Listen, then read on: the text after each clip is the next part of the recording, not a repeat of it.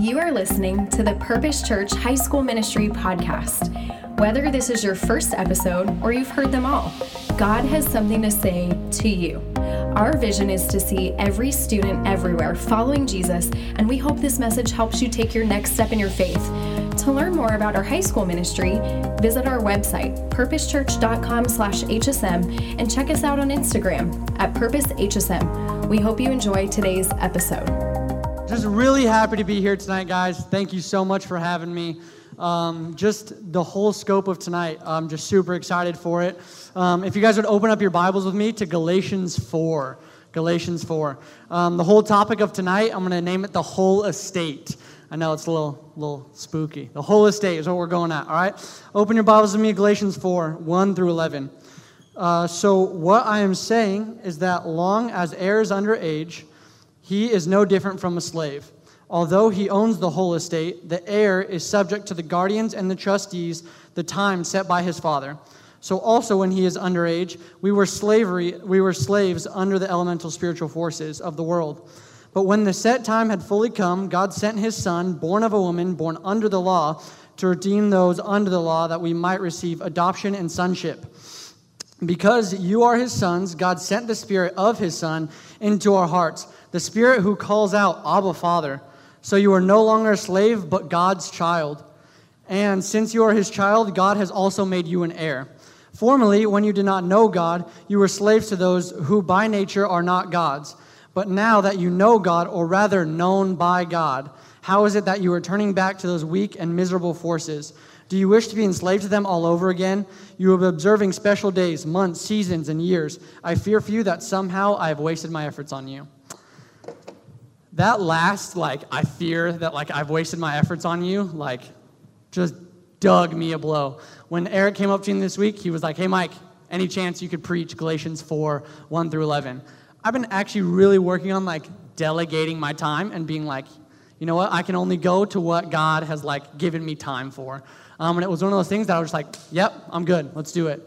Um, and I had a police test today. I'm like booking it from Irvine back here. So like just zero time for this at all. Um, and so as I'm like diving into this this week, I'm like, there has to be some reason that I committed like that quickly, or the reason that God just put it on my heart um, to commit to coming here and speaking on Wednesday. Um, and as I'm reading through it, I'm sitting there and I'm reading about this adoption to sonship, the spirit that is granted upon us, the fact that God owns this whole estate and He's given this estate to us. Um, we kind of just have to like knock our heads against the wall and realize that. Um, and for me, honestly, it knocked me because it's what I'm going through right now. Um, this whole boiling down of identity, this boiling down of who we truly are and not defined by things of today. Um, like I told you guys a couple weeks ago, um, I had a job with the Secret Service basically. So when, when I say Secret Service, you guys say ooh and you guys say ah. All right, ready? Secret Service. Perfect. That was the exact reaction I wanted from people as soon as I got that. Um, and so I got this conditional job offer, and I completely believe that it was God blessing it. But Him seeing and such a far greater plan, I realized like through me not getting it, obviously through time, I was like, you know, I probably would have found my identity in this. Um, this was something I was looking for the reaction of people. I was looking at a really big paycheck, so I was really excited for it. Um, and I was honestly pretty down for a little bit and was just really set on like why why didn't I get this? This was something I could impact so many lost people, um, and I could do this. Why didn't why wasn't this granted to me in a sense like I deserve anything? Um, but it really, as I'm diving into this, I see these beautiful verses of we have this whole estate, um, that we are heirs to the estate that God owns. Um, when we're stepping into this whole estate and the spirit that is granted upon us, that is gifted to us by God, um, I was really taking a step back and seeing what that means. We know who God the Father is. We read the Old Testament. We're like, this is amazing. We read about Jesus. And we kind of learn about the Holy Spirit as like, just the guy who kind of lets us read the Bible more. I mean, I don't think we really process like God, like they're all equal in this. Um, so being able to step in and look at Old Testament God and see how powerful He is, um, it brought me to Exodus 19, and I'll give you the brief of Exodus 19 for for brevity's sake, I guess. But it's when Moses goes up to Mount Sinai.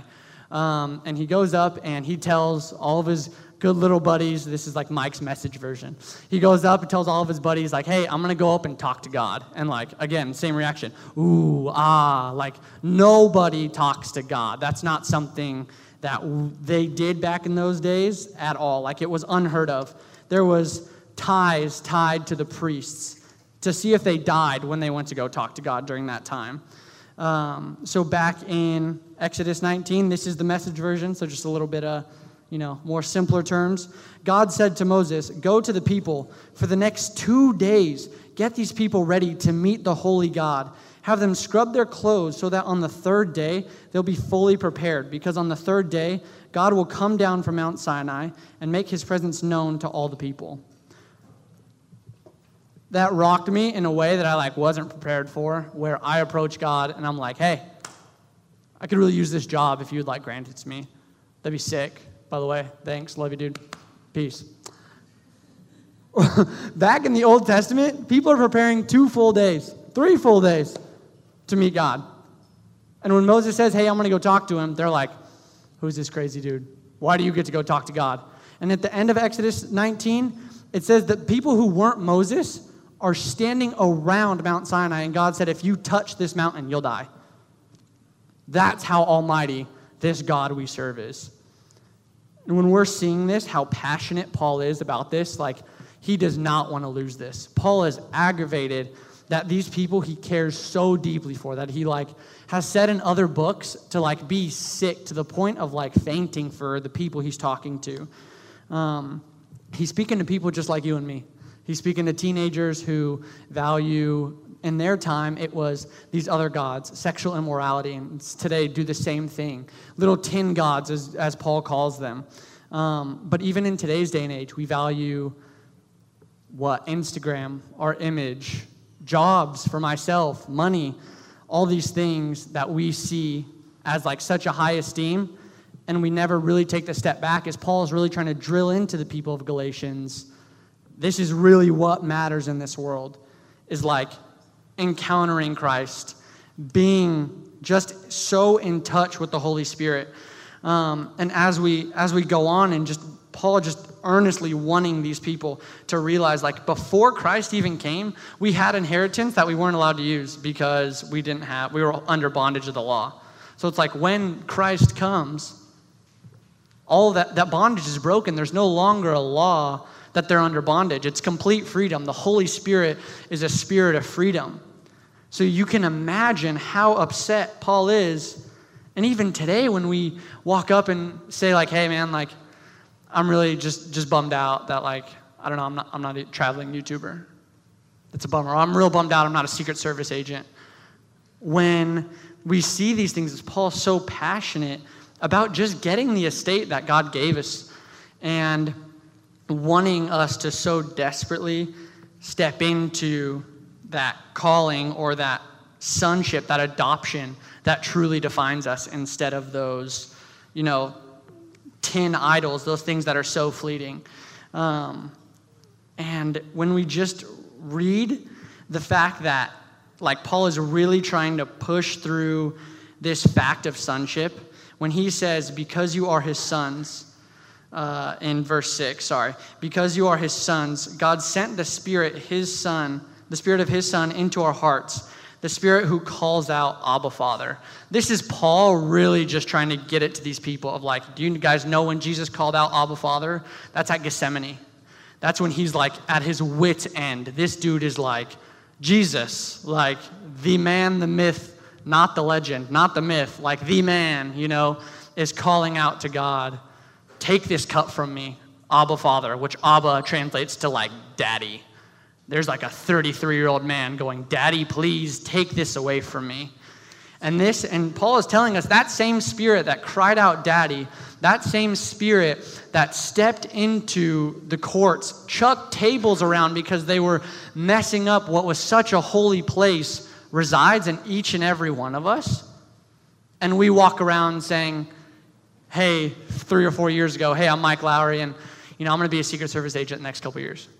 Or hey, I'm Mike Lowry. Sorry, I can't hang out with you guys. I'm a little anxious. That's just that's who I am. And when that scars and hurts God, more than we even know because he's given us this sonship. He's given us this spirit. And it's like, so you are no longer a slave, but God's child. Since you are his child, you're also made an heir, an heir to that same spirit. And it brings me back to even when we look at these things of comparison jealousy, depression, anxiety. Um, it brings me to, I, I have it up there, the one where it's, um, you cannot serve two masters. Mel, I think we have that one up there. Um, but in this sense of the Holy Spirit is what fully resides in you. Um, the Message Bible will say that it is your complete inheritance. So it is completely what fills you up. No one can serve two masters. Either you will hate the one and love the other, or you will be devoted to the one and despise the other. You cannot serve both God and money. This is speaking to any idol of today. This is speaking to Instagram. This is speaking to jobs. This is speaking to money itself. There isn't a spot for the Holy Spirit and for you to absolutely idolize something else. God wants everything of you or none of you. He doesn't want this two part way of saying, hey, I'm going to come there on Sunday, I'm going to love you on Sunday. But you know, throughout the work week, I'm going to strive to get this extra dollar. Um, and not saying those things can't be blessed by God, but honestly, He's not going to fight you for it. Jesus is a gentleman. He's not going to fight you to love him.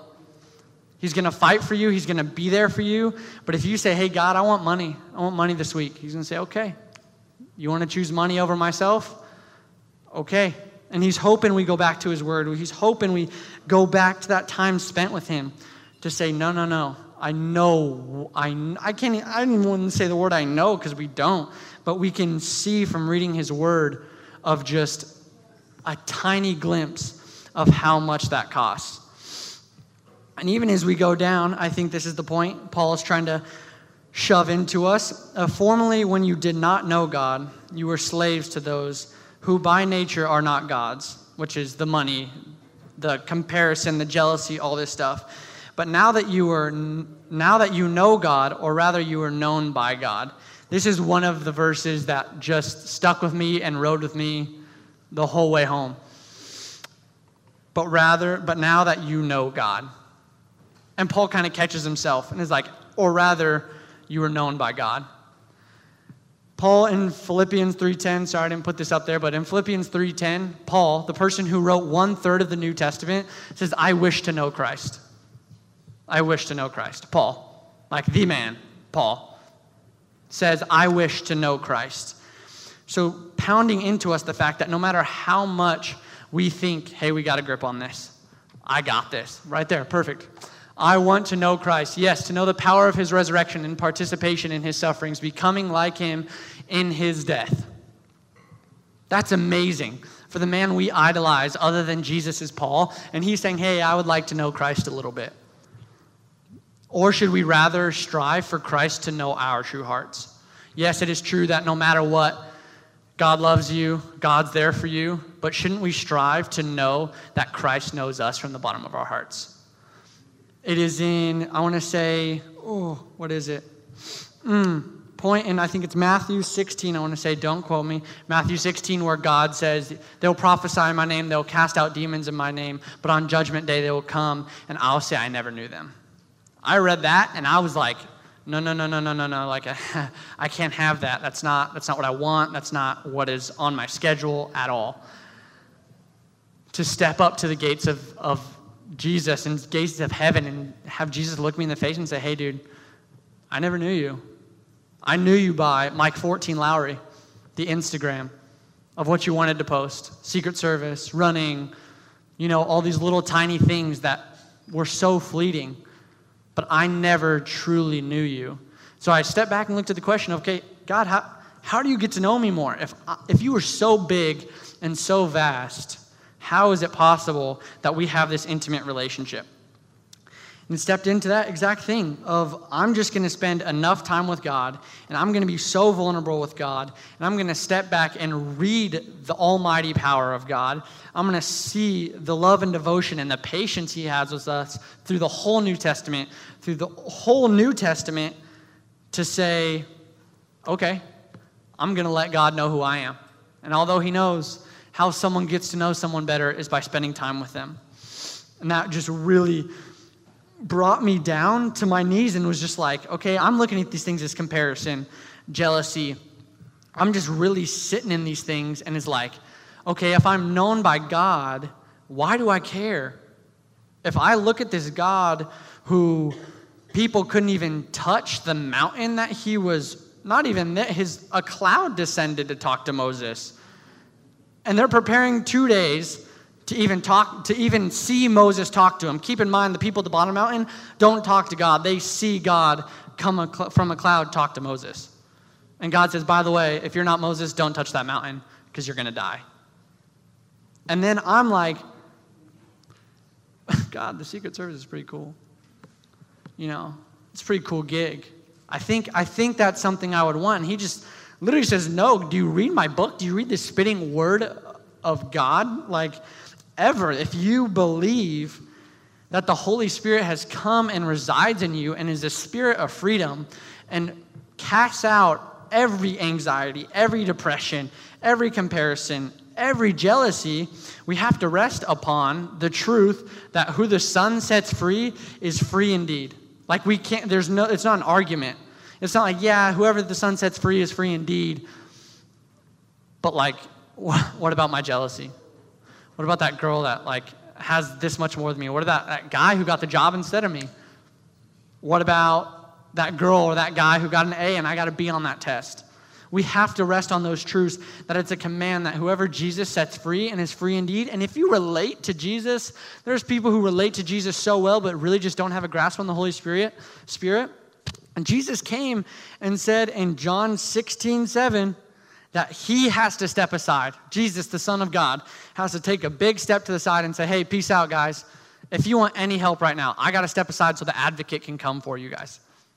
I'm of no use right now. I have to go up to God so the advocate can come and dwell in you. He calls him the helper or the helpmate through every one of your issues. Jesus says, Hey, I know, I know I've done things here, but if you guys really want an impact, I got to be inside of you. The old, the old law was written on stone. I really got to be written on your hearts, guys, or it's going to make no impact at all. You're just going to still be under bondage. You're still going to be under these things that, again, make you come up to the front of heaven and God says, hey, like, this was all good and stuff. I'm really glad you protected the president or looked at counterfeit money, but I never knew you, dude. Like, you did this for all your own glory.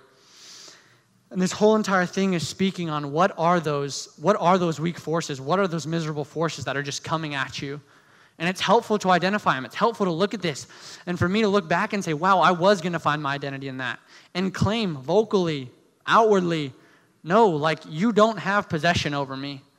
I used to say that all the time. I used to go out with friends and go, hey, bro, trying to hang out? Like, yeah, that's a big crowd, though. You know, Mike, little anxious kid. But, like, why? That has no control over me. If the Holy Spirit fully dwells in me, that is zero control over my life. My one step into that should be, yeah, I'm going to go because my identity is in the Son of God. I am a son of the God, and He's given me this whole estate. So why am I chilling in the bathroom, frankly, where all the crap is? Why am I sitting in there when God's like, dude, just open the door. I got this whole estate for you. And we're like, ah, but this bathroom, it's pretty cozy. I got my towels, I got toilet paper, I got all this stuff. And God's like, open the door. I have a whole estate for you, man. There's freedom outside of this. I'm like, but my little door, man. Come on. It's a nice little cozy boundaries here. And we just, God just is aching for us. He's telling us again and again, your spirit inside of you, that spirit that is dwelling inside of you, cries out, Daddy, please. Daddy, Daddy, just come help me, please. So that is the one thing I encourage you guys with and leave you guys with is just be open to that fact. Be open and just let it travel down. The analogy is from your head to your heart. You may know it in your head, but let it get down so deep in your heart that you realize that that Old Testament God that we look back and like, is that still the same? Yeah, same God as yesterday, today, and in the future, dwells in your guys' hearts, dwells in my heart's heart. I have one, sorry. But we need to step into that and realize there's nothing in this world that is going to triumph or take victory over that spirit. And that should bring a whole sense of peace and relaxedness to so much saying, okay, if my full identity is in that I'm a son of God and I have an heir to Jesus Christ's estate, all right, Depression's got nothing on me. Jealousy's got nothing on me. Sports got nothing on me. I'm a son of the living God. I'm a daughter of the living God. Okay, let's roll. Thank you, guys.